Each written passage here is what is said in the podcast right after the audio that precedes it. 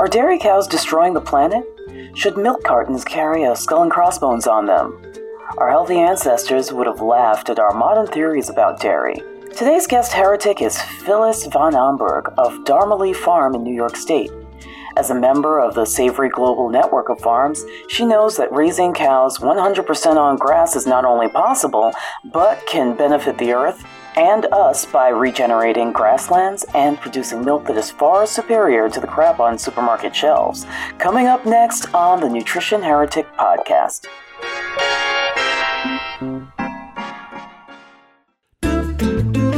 Meet Gina. Gina wanted to lose weight, so she spent two years fasting, detoxing, and dabbling with vegan diets while practicing a shit ton of yoga to lose 25 pounds. But it took so long that nobody noticed.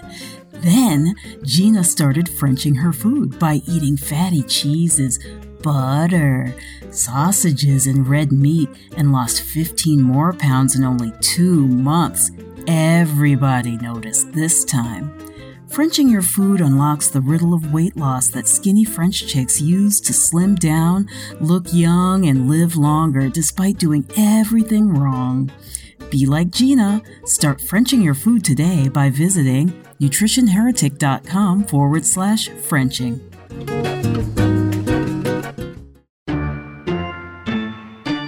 Fat is bad for you. I just pop a pill and I'm fine. Meat is murder. It's time for bad food punishment. It's time for real nourishment. It's time for the nutrition heretic.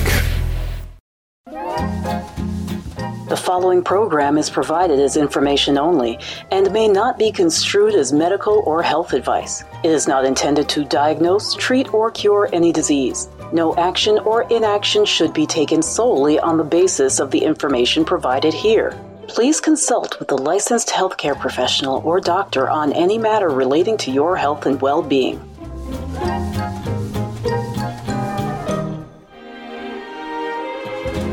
Hello and welcome to the Nutrition Heretic. This is Adrienne Hew, the Nutrition Heretic, and uh, this week I have my co-host. And say your name because I, I think I pronounce it wrong. Nah, it's okay. It's Nicola. You know? Nicola. Nicola, yeah. Nicola Popovich. Yeah. Po- Po- Popovich. Popovich. Popovich. Okay. Papa, Papa Smurf. okay, that's that's nice. Um, okay, so you live you live in Croatia, correct? And I know I told you, although I'm not sure that you believe me. I, I lived with a family for a few summers in Croatia. And uh, one of the things that was a pet peeve of mine immediately upon coming back, because the food there was awesome.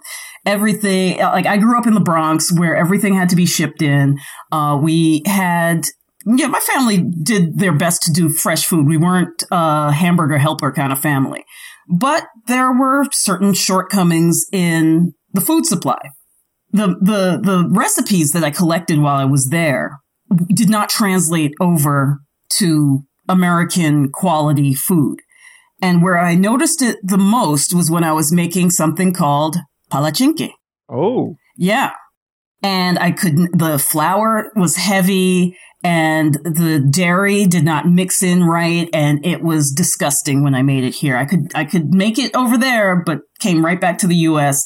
And between our eggs, our fat because we didn't have it was hard to get lard back then so you know those were being fried in lard when i was in yugoslavia uh, and the uh, the the milk our milk was totally different totally different animal from the milk that you guys have Whoa. Even the even the the UHT, you know, ultra high temperature milk that came in the little pyramids, that stuff was way different from the stuff in the carton in my refrigerator back in New York. I couldn't I couldn't get a reasonable facsimile of, of. And it really pissed me off. Oh, oh yeah, I can I can imagine. So years later, I discover real milk. I discover milk that is unpasteurized, milk that is comes from animals that are raised on grass, and my whole life changed. because and and one of the things that I notice is that here in, in the US and increasingly in Europe as as many European countries kind of move to uh, an industri well not that they weren't already industrialized but a more commercialized maybe is a better word to use uh, food system where it's all about the buzzwords and it's all about how can we uh, save more money and produce more stuff at the same time. You know the the commoditization let's say of food. Uh, when we you know, as I see that happening, I see a lot of the same rhetoric around something like dairy. Oh, dairy's bad for you. It makes you mucusy. It's and, and, and have you seen the video in the anti-dairy campaign? Oh, good grief! Don't even get me started. have you seen jokers. that video? I have seen numerous videos, numerous and you, you, the one oh, where where they have the calf and they're like, "Mama," you know. yeah, yeah, yeah, that, that one. That one, and. Um, it was it was a bit explicit. I don't know which version you saw, but my version was uh, a little bit explicit when they show how they do it. You know how they inseminate the cows and right. how they. Uh, you you get the picture. Yeah. Yes, it was gross. Yeah, it's it's really gross. And the point I'm making here is that people have these re- knee jerk reactions to food. So it's all about the shock value. It's just as bad, you know, it's, it's bad on all fronts. But instead of addressing the real issue, which is that we have commoditized our natural resources to the point that they are not sustainable, we've got this campaign that, by the way, also produces a shit ton of not sustainable things like, uh, I don't know, soy products that soy are made milk. in factory and uh, what are, what are those other things that they they do the uh, these like fake meats that you know they stick electrodes in and to yeah. try and make it twitch and stuff like that. So yeah, these yeah these Franken foods, you know, and but they're they're healthy because they don't have animal products in them, and they're better for the environment, and they're more humane. And I have no idea how they can justify something being made in a lab using God knows how much electricity just to run the refrigerators and the chemicals and the all the the, the different uh, interventions required to make these mushrooms or whatever uh, mimic something that you actually would want to eat.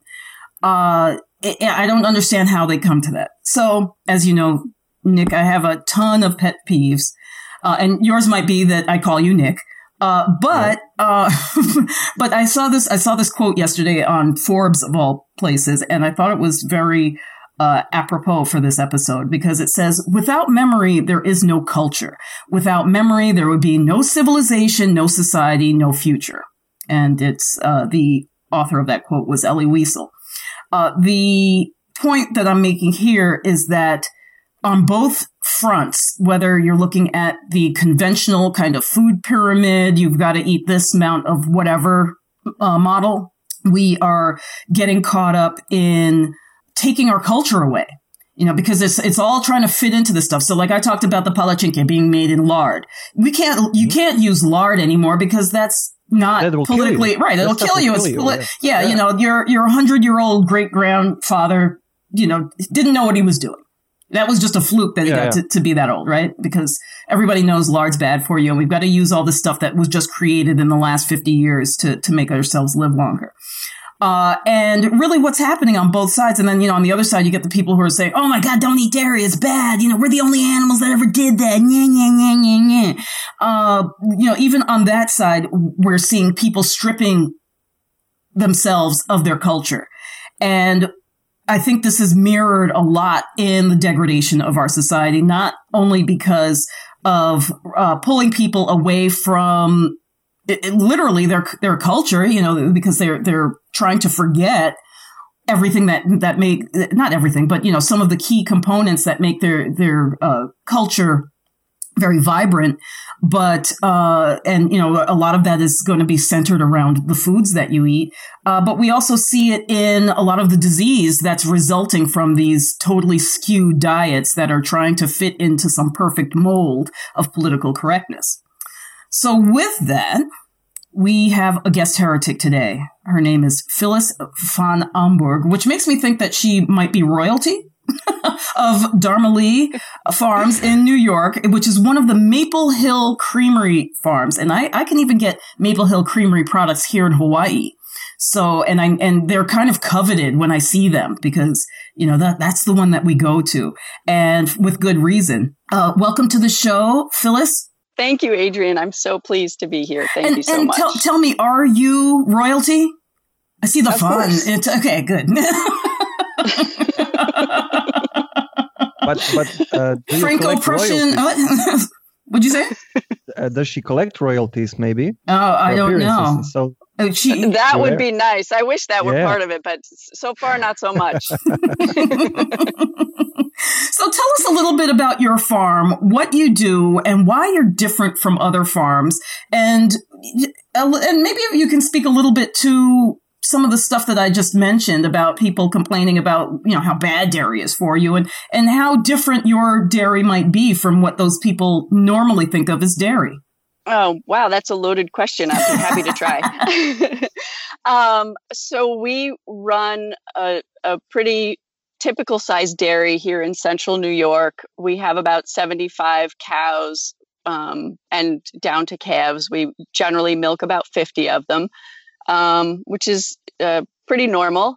Um, it's certified organic and certified grass fed. That's what sort of makes it exceptional on, um, you know, just a commercial level. But um, we are feeding cows with only pasture and stored forages, which is something that, you know, when we began 10 years ago, we were told couldn't be done. And some of the things that you talked about um, I was, you know, that I was thinking about when you were talking about this loss of culture and you can't eat this and you can't do that. When we began dairy farming, um, and my husband Paul and I did not grow up running dairy farms. Um, Paul grew up, couldn't be pulled away from his neighbor's dairy farm, but um, it was not his family's.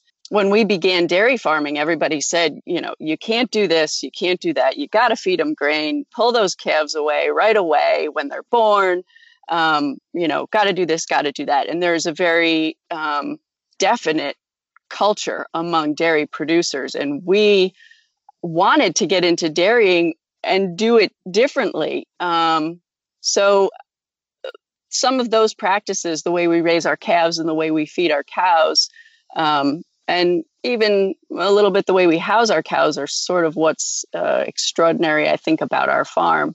And you know, the implications for that culturally and nutritionally are actually pretty ginormous. So I guess that partially answers your question, but I'm not sure if I got to all of it. yeah, that, that, was a lot of questions all at one time. Uh, because as you can tell, my, my mind just uh, has all the synapses fire at once, and I have to address everything all at the same time. So what is well, it? There's there's so much wrapped in in a dairy farm, right? I mean, you know, you just say dairy farm, and it doesn't matter if you're somebody that doesn't know anything about dairy farming. It just conjures up all kinds of thoughts, and you know, it did for me too. And you know, it was, um, but you know, an, a salty old cowboy um, told us that the industry, agriculture, uh, needed changing, and it was going to be people who came from outside of agriculture that were going to change it. And Absolutely. I think that that's probably true. That's that's actually a really good way of looking at it because I think some people who are perhaps several generations in, uh, they like you said, like you explained, they think that there's only one way to skin the cat. Yes. What are the excuses that these other farmers are using to have to feed grain? Why, why do they think that this is just the only thing that the cows really need and want?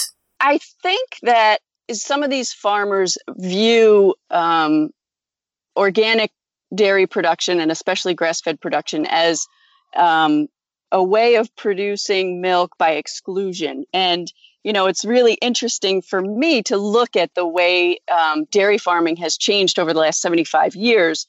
And, um, you know, really market driven changes to actually confine cows and feed them grains. And you know there's there's frankly been some brainwashing on everybody's part to make people believe that you know just like for people we've got this you know these are the these are the food groups you need to blah blah blah and we simplify and we've done the same thing with cows. Um, and a lot of the ration that is fed cows today in confinement is fed to them because of the ease of harvest and they and because of that they're monocrops. Yes. So you have corn balancing out the alfalfa and the soy and then you've got hay because the rumen needs that roughage for feed and there's nutritionists and uh, academics and everybody telling you exactly why this is the best for the cow and all of the pieces that they've put together. But those are pieces that actually replaced the natural existence of the cow. So mm-hmm. they they took the biodiversity of a perennial pasture with all of its plant secondary metabolites and healing factors and they reduced it to a mineral pack and a balanced, you know, protein to energy ration. And so when they say, well, how can you feed cows just grass? Well, now take away the grain, take away the corn, mm-hmm. and you're left with alfalfa and hay. And for a, for a dairy farmer, that's neglectful. She's not going to live on that. And I say, well, I agree. That would be jackass stupid.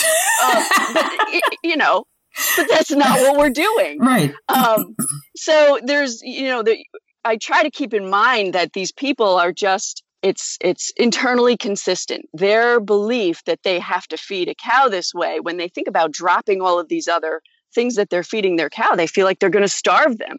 So right. trying to bring people around and you know the gen on the other hand you know uh, you have on one hand the new people are going to sort of switch agriculture but some of these farms that are multi-generational and their their grandparents really held on to pasture for a long time and held on to that you know there's that magic in that first cut early june hay you know and they still do that there's a little bit of um, you know there's something to work with and you can you can have a conversation about how you know really this is a completely different paradigm but it can be done. Right. Now isn't it true that many of our grasses are related to wheat and rye? Yes yes so um, is it necessarily you know i'm not saying that it's not different but for them to kind of raise their arms and flail about about how you're damaging the animal. You're not necessarily yeah. doing something so radical from that standpoint, are you? That's right. No, we really aren't. And um, as you know, more and more we can have intelligent conversations. But I got to say, unfortunately, it's this bone crushing low milk price. I don't know if you guys are aware of this, but there, the milk price yeah. on the open market is absolutely bone crushing, and there's Very no relief low. in sight.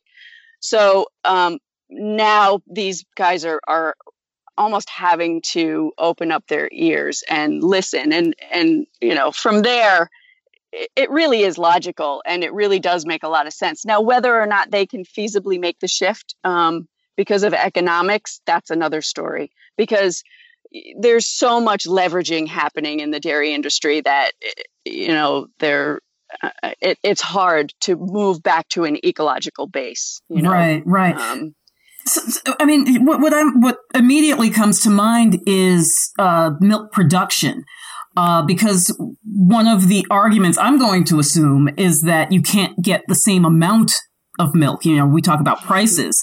Uh, right. Is you know is that is that uh, a, a consideration on their part, or is that just BS that they made up? Is that just is that mm. stuff totally made up? Is it is it going to be less milk coming out? I mean, because you know we're we're a country of quantity, not quality. That's right, and absolutely, and there there is less milk coming out, um, but there's also less stress on the cows. And you know what we're trying. I know what Maple Hill Creamery is is looking into. Well, is it? It's a lesser volume of milk, but is it is it actually less food? Because mm-hmm. the density and the quality of the fats and the other components and you know a healthier diet in is healthier milk out Absolutely. Um, there's that argument being made but um, you know again these guys have been really you know when the milk price is down you put on more cows you got to make more milk when the right. milk price is up put on more cows you got to make more milk i mean it's insane mm-hmm. um, but that's the only tool they have is more milk because when you centralize the production and you purchase all the inputs, all you have is volume. And that's a tough spot to be in. Right. So. And, and I, I, also find it interesting that, that many of these farmers, I guess because they are uh, in within that commercial network, they're not doing value added products like the yogurts and the cheeses and things that they could be getting top dollar for, or maybe not top dollar, but you know, uh, more more money for their effort. Right. Well, you know, it's uh, even, you know, uh, when you look at cow sizes on, you know, what the possibilities are when you look at, you know, 8,000, 12,000 cows or even five or 600 cows. And I think about how much milk that is because I tell you, even just milking 50 cows here, that's a lot of yeah. milk to deal with every day. Um, and you need a lot of people to consume that milk. Um, but you know, that's that's actually what makes it worthwhile, right? I mean, um, I am in an email exchange with a guy in South Africa who's trying to figure out how to get cows to families and communities because you know milk will remediate the starvation i mean it's For it's sure. much needed food they don't have food and a cow can turn things that they can't eat into something very valuable and very nourishing. And right. you know that's the whole idea behind a milk cow right? Yeah and and and i hear some asshole in the background right now saying oh well black people can't digest dairy. And, and just for the record that wasn't me. That wasn't me no, but you know, oh, which see, I, I personally, because I'm black, I don't know if you knew that, but I, I oh, am. Oh, you're black. Yes. I'm sorry, I'm sorry. sorry. So yeah, so keep it to yourself, Nick. Uh, okay. but, no, but, but seriously, to me, that sounds like I always thought that that was kind of a racist thing to say because I'm a mammal too. You know, like right, right. mammal, a mammal that doesn't drink milk. What are you on crack? so, oh, that's great. so um yeah there's a there's a lot of uh, uh myths. Okay so tell us a little bit about what you find um are the the the or not just you find but you know what is being said about the nutritional value because you did talk about how the grass produces a superior quality milk. What are the different components that are increased or de- decreased as appropriate uh, that make it qualify as being more nutritious and, and just better for you. Now, part of that statement, full disclosure here, is just my conjecture from being a human being and knowing that I'm healthy and that, you know, when I fed my own babies, when I ate well, they grew well. And so, um, you know, there's just a straight logic there. But um, Maple Hill Creamery has been testing, at least for now, the fats um, omega 3, omega 6 fats, and then CLAs, which are the conjugated linolenic acids, which I think, uh, I know they're testing for 12. I don't honestly know how many there are, if that's all of them. Um, and what they're finding is that those fats are, um, the omega 3, omega 6 are in just about a one to one ratio, which is unheard of in other milk. Um, right. So this is from their their products, and um, there were just a handful of farms where their individual farm milk was sampled and the CLA levels were tested, and you know um, they look great. So this is the beginning of where we are are going to look, and as soon as we can figure out how to logistically get other components, other um, trace minerals, other nutrients, um, things like that, then we we will do that testing and try to make correlations between the practices that the farms are using to produce the milk and the actual quality of the um, of the milk, and and that's where this regenerative grassland restoration is going because the regeneration of the nutrient density the weather cycles and the community are all interconnected. This is you know that's that's just where it is. And now we've got we're starting to see the ability to to correlate this data and one of the ways we're going to do it is by testing, continuing to test Maple Hill Creameries products and individual farms um, milk and evaluate their practices. Right, right. And just to uh, make sure that people understand what she's talking about, particularly with the omega 3s to omega 6 ratio, uh, currently in the in the US diet there is roughly a ratio of 1 omega 3 to 20 or 50 2250 omega 6s. Uh, and, you know, generally you actually want like more of that closer to one to one, one to two kind of ratio. So, so kind of a know, long way to go, isn't it? yeah, we have a long way to go. And a lot of that is this uh, infatuation with the vegetable oils uh, where yes. we ha- again, I was talking about lard before. You know, we're we're no longer consuming these natural fats, but we're consuming these vegetable oils that are extremely heavy on on the side of uh, of the omega sixes. I am actually looking for something right now, which I, I thought was in this book. I know it's in this book. I just thought it was on the page that I'm looking at. Uh, but I've been uh, reading a, a French uh, doctor's book on um, weight loss, actually, uh, because I, have written a book. Uh, I think you know I wrote a book called "Frenching Your Food." And it's about mm-hmm. the fact that the French just love their food. They're so in love with their food and they treat it like a human being and they revere it. And, and this is, um, you know, uh, unfortunately it is changing. Uh, but overall, they will eat things that are, are naturally good. And one of the things that he recommends is eating about three ounces of cheese first thing in the morning. This is why I'm bringing mm. this up because this doctor says in the morning you need that fat and he recommends drinking yeah. three, three ounces of cheese. So I'm sitting here with a bar of cheese and, and, eating it like a hot dog every Sweet. morning. Um, but uh, he had he has somewhere in the book the equivalent of the new the uh, nutrient value that you would have to consume in yogurt and milk uh, to get the same nutrient value, the, you know, the density of just that, that uh, cholesterol and fat. And I wish I could find that darn page. Uh, you know what it is? I'm, I'm listening and, and speaking in English, but I'm reading this darn thing in French. But, but, you know, it was, it was well, something ridiculous. Like, you know, at the end of the year, you would be consuming 40,000 gallons yeah. of milk to get the same as you would in a few pounds of cheese. Well, I think um, you know a cheese yield, a good cheese yield is eleven percent. There are some milks um, and some of the grass-fed milks from some of the you know different breeds of cattle have different components and lend themselves more or less um, to cheese making. But you can get up to a sixteen percent yield. So you know that if you look at just what eleven percent cheese yield is, you know it's got to be at least ten times as much.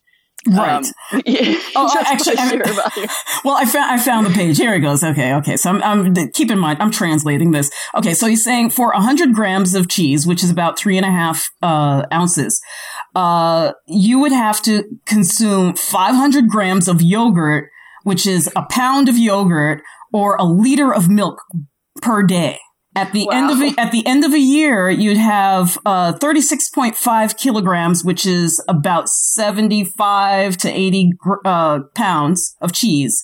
But you would have 182 and a half uh, kilograms of yogurt. So times that times 2.2, that's about 400 pounds of yogurt and 365 liters of milk. Uh, which bloated, is and the bloated stomach. Yes, exactly. And, and I have to say, since I've been eating my three ounces of cheese in the morning, my tummy is not only flat when I stand up, but it's still flat when I sit down. so think wow. about that. Nice. Because I, I, usually have, have a, a, you know, a flat stomach when I'm standing up and then I sit down and I feel like, you know, shooting myself. but, but now that I've been doing this, it makes all the difference in the world. Oh, have you, have you this, um, have you maybe, um, uh, thought about switching to uh, fitness? No. Fit, fitness with cheese. It's so easy. You just feed them cheese, and there, and there, there you go. Muscles grow on themselves. It, it's it's true, actually. Um, yeah. yeah. actually, and you know, this guy, just like me, he says, "Don't kill yourself at the gym." You know, it's it's nice to have a little a little activity, but you don't have to be, uh, you know, this this like fitness culture that we've gotten into, where you know, like just no pain, no gain, and less the more is more.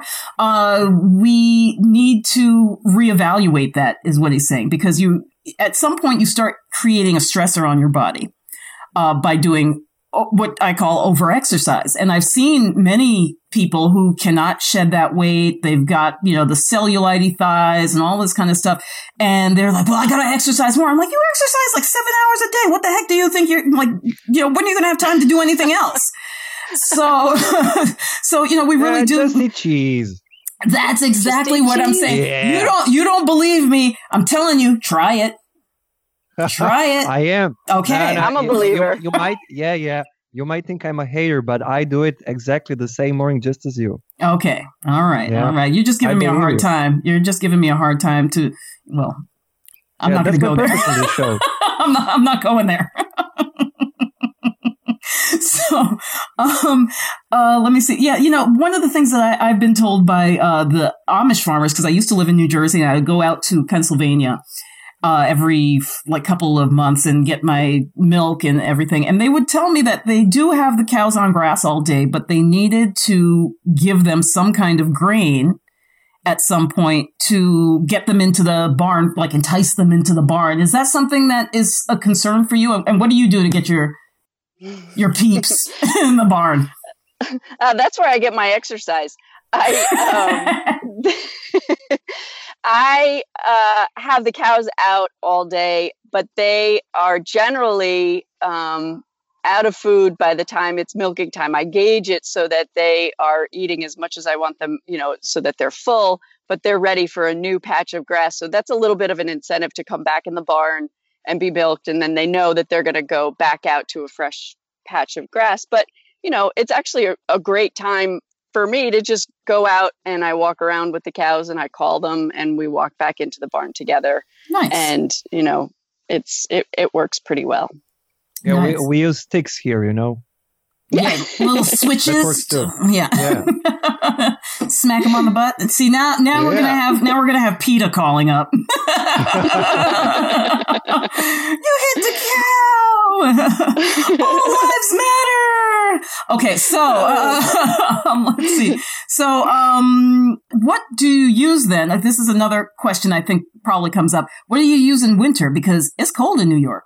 I've been up. It is. It's it's really cold. Um, and cows are pretty good in pretty cold temperatures. They don't like to be um, wet and winded on, you know, like people do. But they oh, really they're wearing leather to be cold. They are. They're wearing, and you know, so they when it's actually the reason we keep them in at night in the wintertime is more to keep the pipes from freezing than anything oh. else. They oh. keep the barn from right, freezing. Right, right, um, but otherwise, they're outside. And a really funny story. I we've got a a big, beautiful bull. Um, and he's just especially his front end he's just massive and you know, he was outside and there's the cows and they've got their eyes kind of half closed and they're just chewing their cud and they're hanging out and it's it's pretty cold out. Um, and he's like got his back hunched and he's shivering and I thought, well, dude, what what's up? I mean, here you're the big, you know, you're the guy, you're this massive thing.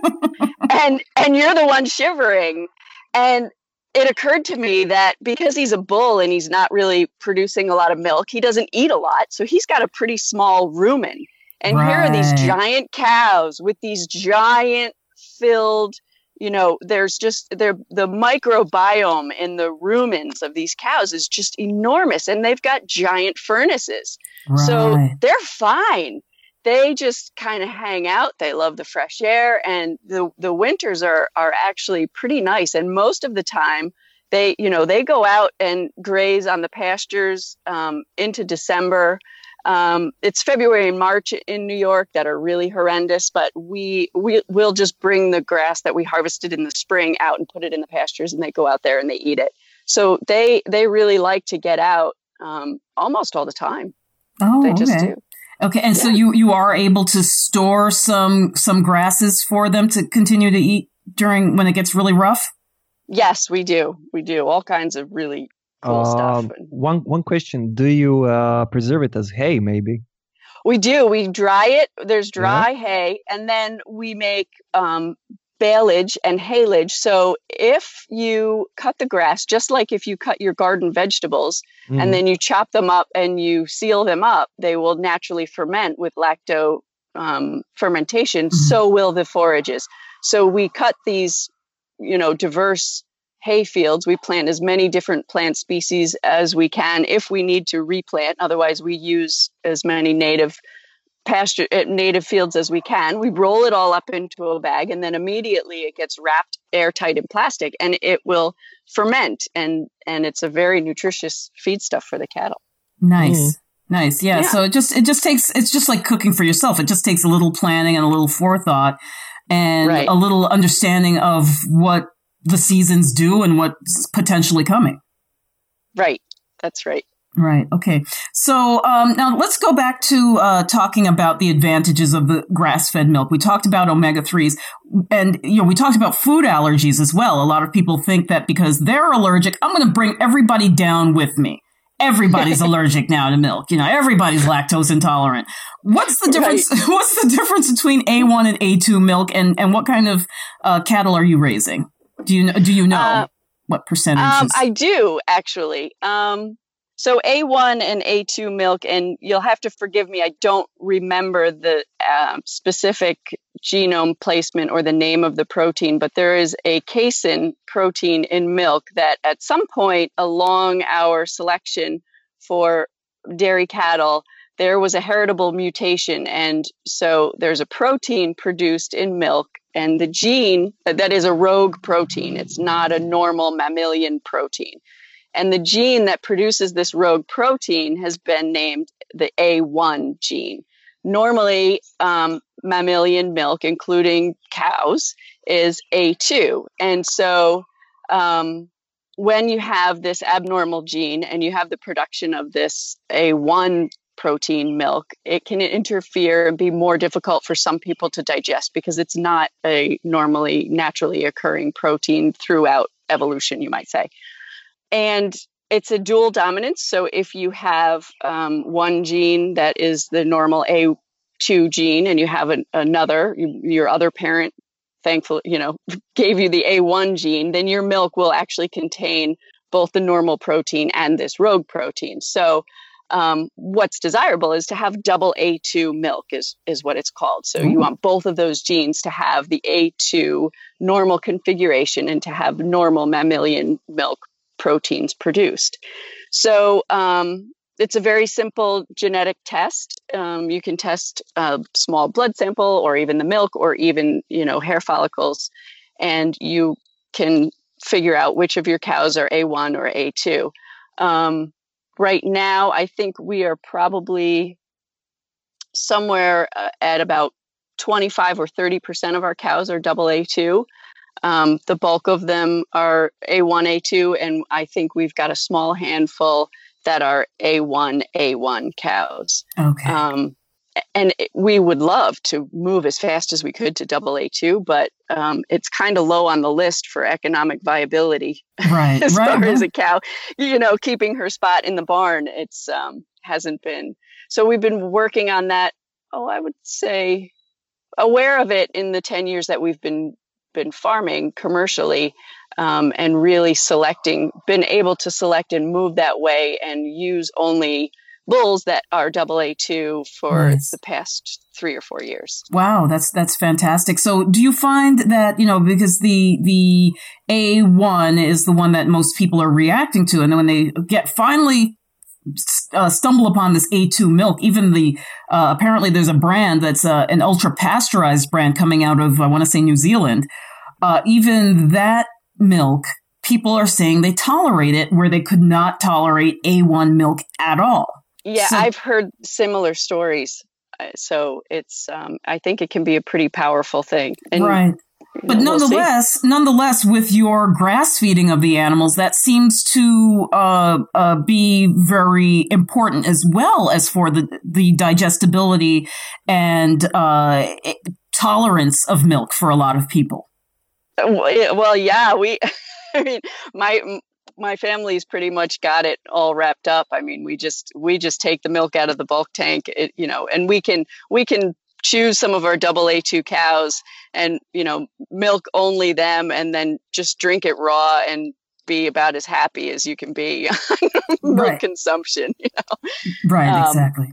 But yeah, the, the grass fed and double A2 is, it, it, it, it makes all the difference. Yeah. What are some of the, the considerations that you have to make sure that they always have enough grass. In other words, like as, as, do you need to move them along in rotation with other animals? Or is it or do you have just cows? We have just cows. I would love to add um, other animals uh, as we move forward. But um, right now we have just cows and we use a grazing plan and it in, it uses calculations based on previous carrying capacity. You know, how many cows did it feed for how many days last year, right. and how fast are things growing? And we plot out a plan so that we can always have enough grass for those cows to eat in that paddock, and they're not taking more than they should for it to recover. and when they come back around, it's it's nice and happy for them to be back there again. It, it's um, it's actually a pretty it, it takes a few days to get through the calculations and the plotting, but I can do that in the wintertime. Yeah. And then come come summer, we um, we hit the ground running. Awesome. So uh, I want to use that as a, a, little bit of a segue to the Savory Network and and your association there. How how did you become part of the Savory Network, and is your farm considered a hub for them? Yes, our farm is a hub for the the global Savory Network, and their holistic grazing plan is the plan I just referred to. Right. Um, it's absolutely brilliant, and just holistic management and the mission in general is it, it's it's you know I don't know I can't say enough good about it. Um, I think it's the thing that will enable us to um, keep going. You know, us as a species to yeah. keep going. Um, it's it's a way to iterate that connection all of us have to green growing plants on this planet. Uh, you know, we don't have anything. There is no wealth unless we have green growing plants. That's why we can't live on Mars. Right. You know, we we we, we got to do this, um, and really understanding the forces at work around the world, how they shift, and what each of us can be doing in managing our surroundings in order to proliferate the green growing plants on our planet and what's what's um, enabling that. So we use that plan to make sure that our cows have enough grass. And the the whole idea is that the cows bring the grass and they do. And when you manage it well, there's more grass when you come around next time and there's more grass next year than there will be this year. And you know, that's that's sort of the embodiment of life, right? That's what life is, right? Sure. Life life regenerates. That's its definition. Exactly. Exactly. Uh, so, so when when did you get involved with Savory Network, and what was the state of your farm before, and how long till it started to really look the way you wanted without the aid of any external components such as the pesticides and the GMOs and all that stuff? Yeah. Um, so we we started on this farm 10 years ago and it was two and a half years ago we we got together with the savory institute. So we just jumped in 10 years ago. We found um, tim joseph who runs maple hill creamery and that was the promising market side of our survival. And then two and a half years ago we connected with the savory institute and that was um, just in time to start turning around. You know it's it's a very um, i don't know what the right word is but it, it goes away you know the pastures start to deplete and you don't know if you should just blame the weather or if maybe this year was a little wetter or, or drier or if you you know what what it was when when actually things are going the wrong direction and you just don't want to see that. Um, and so now it's been uh, two years of officially implementing this you know really getting it right and we we've been in uh, actually two drought springs in upstate New York, really? and we, we have yeah, and we've been faring just beautifully um, because we're able to plan through them. Mm-hmm. Um, when when you make your plan, you you're aware that you don't know what the weather's going to be. Right. And you base your calculations on if this is happening, do this. If that's happening, do that. Um, and it's it's been just really um, really wonderful. And I don't I don't know how you know we're we're surviving and and thriving very well, and all of our numbers look great. So even in just two years, I think um, we've increased our carrying capacity from last year to this year from uh, it was almost 12,000 animal days to 19,000 animal days. Wow. So you don't even need to know what an animal day is, but that's a significant increase. I was going to say because that's more, that's more that's more days than in a year. So yeah. oh, wow, how'd they do that? they live in a time warp. yeah, seriously. Wow. But you know, uh, so it's been wonderful. Right. One of the things I find really uh, uh, heartening about that is that it's not like you had to be doing this for 20 years to see that kind of result the result is you're only been there two and a half years involved with this, uh, you know, Savory Network um, model uh, or a Savory Institute model, but yet you immediately within two springs you've been able to benefit from it. That's and, right. And I think have. that a lot and- of these other techniques that people are talking about don't have that kind of turnaround. Like you're you're not gonna you know oh well you, like you said yeah oh we had bad weather let's blame it on the weather it works but the weather didn't cooperate you know right so. right which you know makes me go but you still lost the crop. I yeah. mean what does that matter right. why don't why don't we do something that's a little bit more sane that will actually you know May, it, it, will actually work no matter what the weather. Right. You know, let's have that conversation. Well, I, I, just did. True. I just did an interview with someone about Korean natural farming, and I br- I've been bringing this up every freaking episode, so you know, we got to play this episode soon. But um, I just interviewed this guy about it, and and it's uh, it's not the Savory Institute um, model, but it has a lot of the same uh, attributes in that it's not about go to the, the local agricultural extension, get that soil test, and then That's you know right. what you're working with. It's it's more about the observations of what's happening. Oh, this is yellowing. That could be you know calcium deficiency or potassium right. deficiency, whatever. You know, oh, it's wilting. Well, then that's this. So it's it's a lot more intimate with. Uh, it's just like with a baby. You know, you don't know what yeah. what a baby is really thinking. It's just it, you know, it's born to cry and poop, right? So, and eat. so, so, and that's what they do for the first like 11, 12 weeks. And then they, they crack a smile unless they want something. Then they cry. And it's, you know, you, you have to know that the cry is not them complaining. That's their mode that's of right. communication. So, so, uh, you know, this is the same thing that I think a lot of people are not understanding about their food supply, you know, their, their, the grasslands, uh, the, the earth in general and, and how it's, it's generating itself. We are totally detached from the signals, uh, that it's sending us all the time. It's so true. And, you know, you need to actually be out there and look and get, you know, start, have some, t- spend some time speaking to people who do look at the land and read things the way you've just described so that you can build that connection and understand what's happening around you in a way that will, you know, not just be commercially viable, you know, this is my dairy farm self speaking, right. but in a way that is going to actually regenerate your land base because that's where your viability lies. Right. And, and, and I love to hear how resilient your land is. Yeah. And th- that is something that I think previous generations, particularly here in the West, are just completely ig- ignorant to. We, we just yeah. don't understand. We, you know, it's just like how we treat the human body. You know, the, the, you go to the doctor and the first thing is, do you need a painkiller? And then, you know, and then it doesn't matter whether or not you right. have pain. They're just like, you, you, know, just to make you feel better. Do you need a painkiller? Oh, let, let doctor kiss it. You know, that, that kind of stuff. That's right. You know, oh, and, just Mm-hmm. Put NPK on there. That's what it needs. It'll exactly, grow, you know? exactly. Oh, it looks green. It's healthy, mm-hmm. and you know, yep. and the person telling you this is drinking a diet coke. Uh, That's so, right. so, so yeah, I'm gonna yeah take that to the bank. So uh, when you get, do you ever get sick animals, or or you know, do you see a reduction in illness in your animals as well because they're they're doing what they're naturally supposed to do?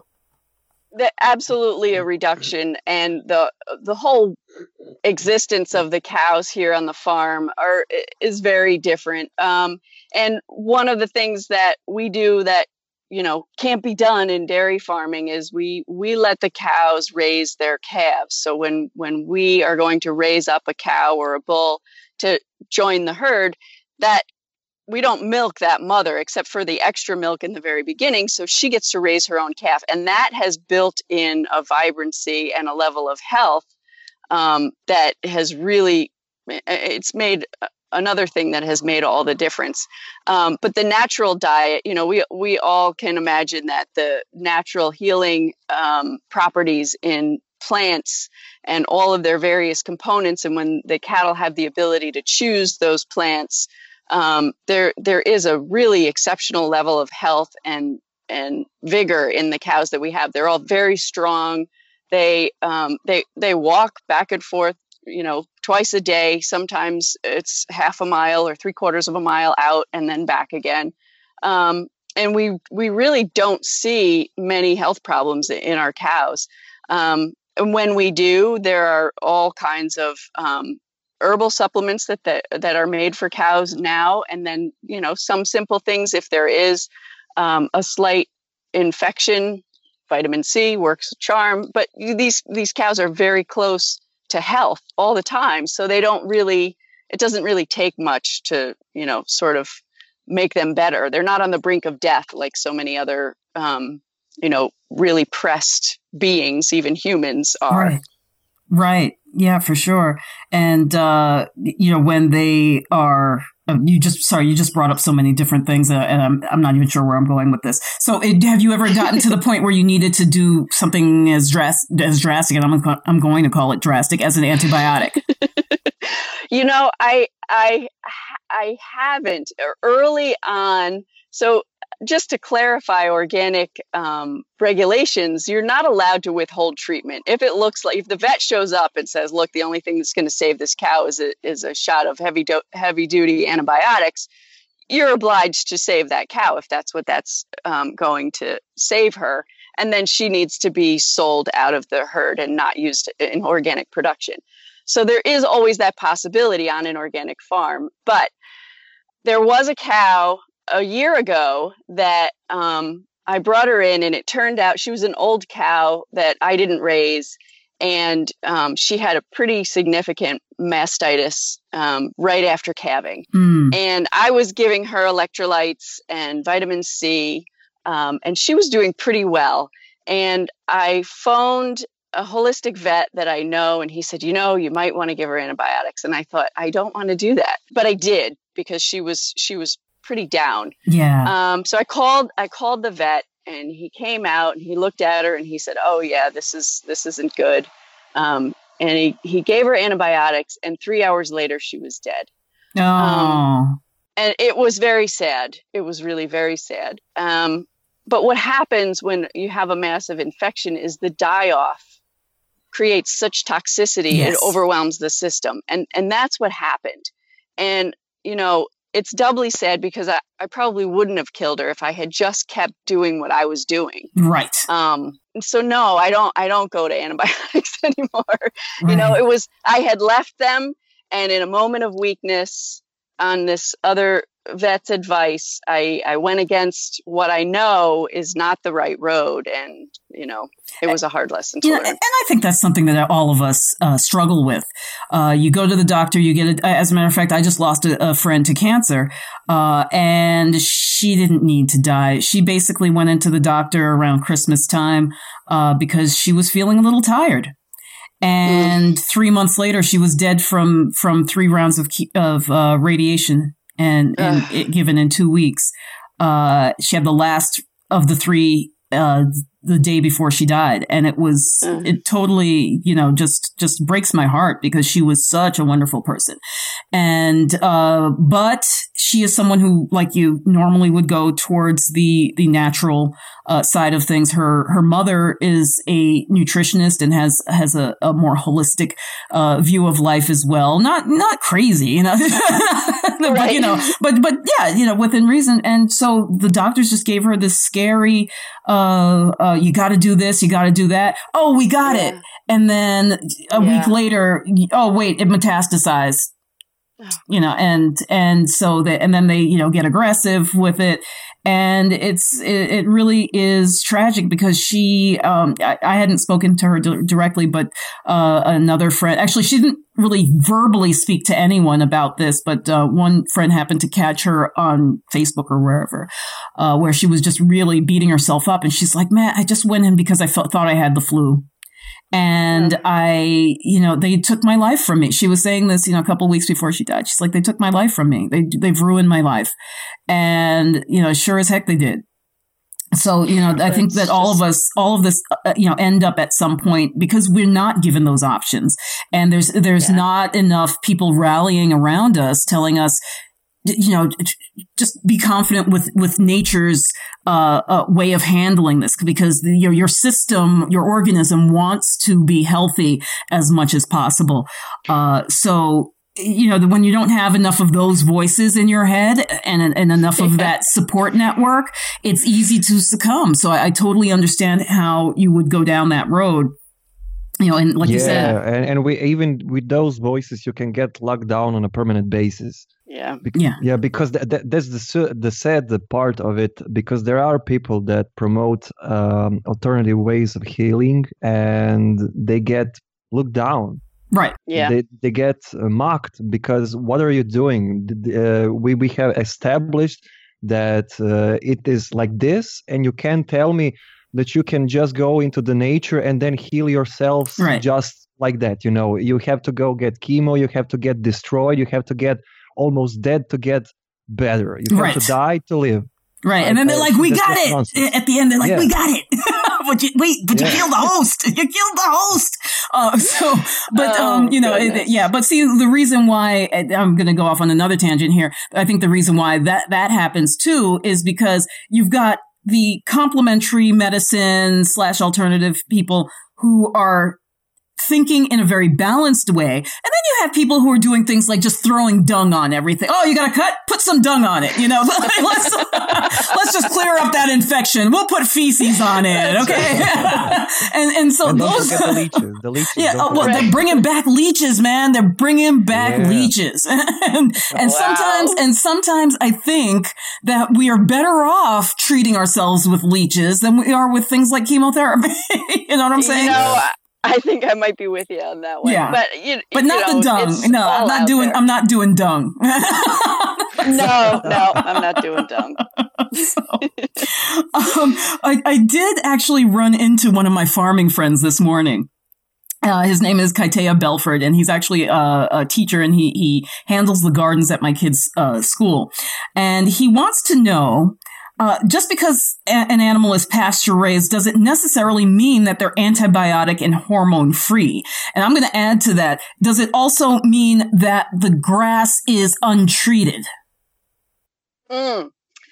Um, no, pasture raised actually just means that they have access to a pasture, and it doesn't even necessarily mean that there's any food in that pasture. Nice. nice. so, Truth in labeling.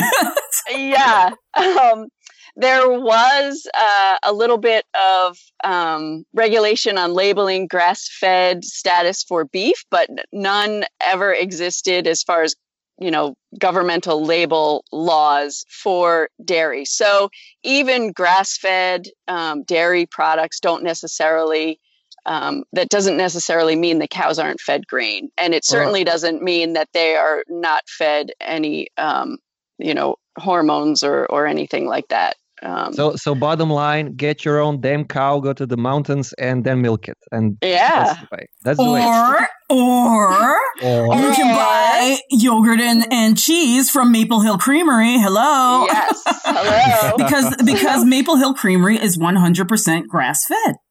That's right, and they they um, No corn. sought out. It is so cool. They sought out a certifying agency. They went to the organic um, community because they are they already have the infrastructure in place to do third party verification, and they developed uh, a 100% grass fed standard. And and you know there was the need to say, look, there's a difference, and you know you, we need to have somebody verify because you know you can say what you want on on a label, a cheese label. Right, right. And and as far as the grass being treated, have you ever found that there's people saying that the that you know, oh yeah, my my cows eat nothing but grass, and then you find out that they've been spraying uh, like all you know Agent Orange on the grass. right. That's actually a little bit safer bet. There's not much spraying of grass happening, although there is a genetically engineered alfalfa strain. Lovely. So, um, Lovely. y- yeah. They, Thanks, alfalfa- Obama. right. Burn So it it- down. That's right. Um, the organic certification is really the only thing that can tell you whether or not um, there's been spraying Mm, okay. happening. Okay. So the so Yeah. or, the organic certification does go that far. It does. yes. Okay. Okay. That's that's good to know. Well, um, do you have any other questions for our guest today, Nicola? Well, hmm, that's a good question to start. Do I have any good questions? well, uh, I I would have, but the thing is, um, I did start with this whole raw milk thing Okay. Uh, about two and a half months ago, something like that. Uh, I is that because I, I put say, pressure on you? No, oh. no. Uh, that's because you brought Hilda on me. Ah. Yeah. So I incidentally did uh, the first podcast for her, and it was on raw milk uh, with someone from the Weston A. Price Foundation, and it was a really interesting uh, listen. You know, so I got most of my information from that uh, podcast. So I, I really don't know what to ask. I'm sorry. Right, but but we we we know that uh, you that even in Europe now they're starting to crack down on raw milk and and yeah. uh, but you can, you can still get it from the farm, but they're they're making yes. it difficult yes. for farmers to actually make a living wage doing what they do best and and taking care of their animals properly. Yeah, uh, th- th- there's rules and regulations. So um, I, I, just want to uh, chip in on the um, on what you were talking about way way earlier back. Uh, with the um, with the feeding grains aspect uh, instead of uh, go uh, grazing.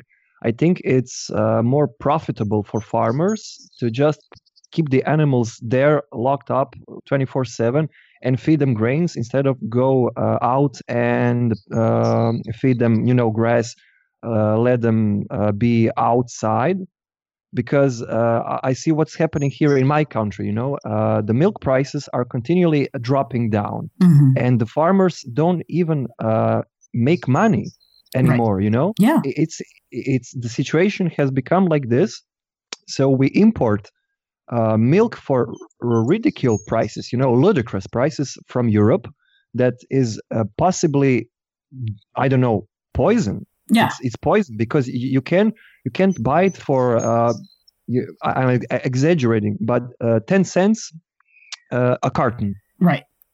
You know, right, and right. Uh, and milk that is produced in here it's it's basically being thrown away because you can't you can't sell it and the, the, uh, there are uh, many people that uh, this is very grim but uh, there are many people that uh, committed suicide here because mm. they took a loan and then they can't they pay it back yeah that they can pay it back and then their life is destroyed and mm. they, they just kill themselves because of that that's terrible you know? and, and that's yeah, and that's the state of the milk industry here in our country, but I think it's uh, the same in other countries as well. Yeah, uh, well, respectively. Absolutely, absolutely, and we know that uh, in India that's a huge problem, particularly with the influx of GMO, and mm. uh, you know the the uh, people who are being paid in the government to tout the benefits of GMO to the local farmers, uh, only to uh, wrap them up in these loans for or, or yeah. contracts to grow this crap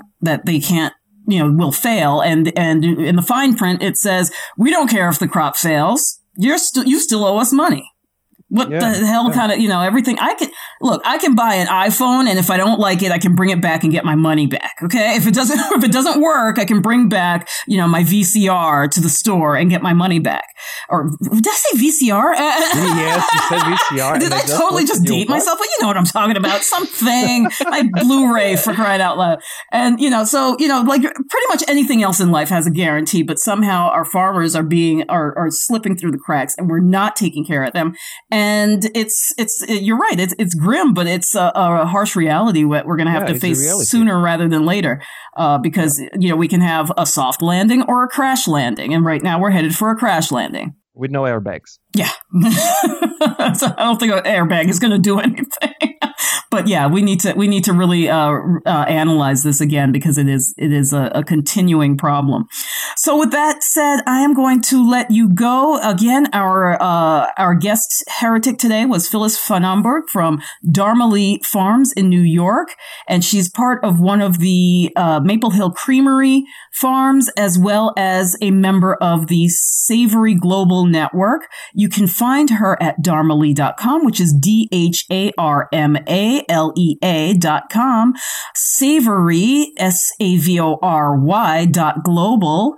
And at, uh, she's also, like I said, part of the, uh, Maple Hill Creamery Farms. So, uh, their website is maplehillcreamery.com. Thank you so much for being with us and for sharing your insight and knowledge. Thank you so much, Adrienne and Nikola. It was definitely a pleasure. All right. The Nutrition Heretic podcast is a production of Savor the Journey LLC. Our audio editor is Nikola Popovich. Our podcast manager is Crystal McLean, and our operations manager is Linda Hanson. I'm your host, Adrienne Hew, the Nutrition Heretic.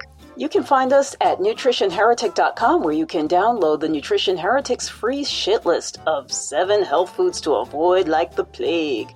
You can also listen to previous episodes at nutritionheretic.com slash podcast. Be sure to like us on social media for updates. Our Facebook page is facebook.com slash nutritionheretic and on Twitter at NutriHeretic.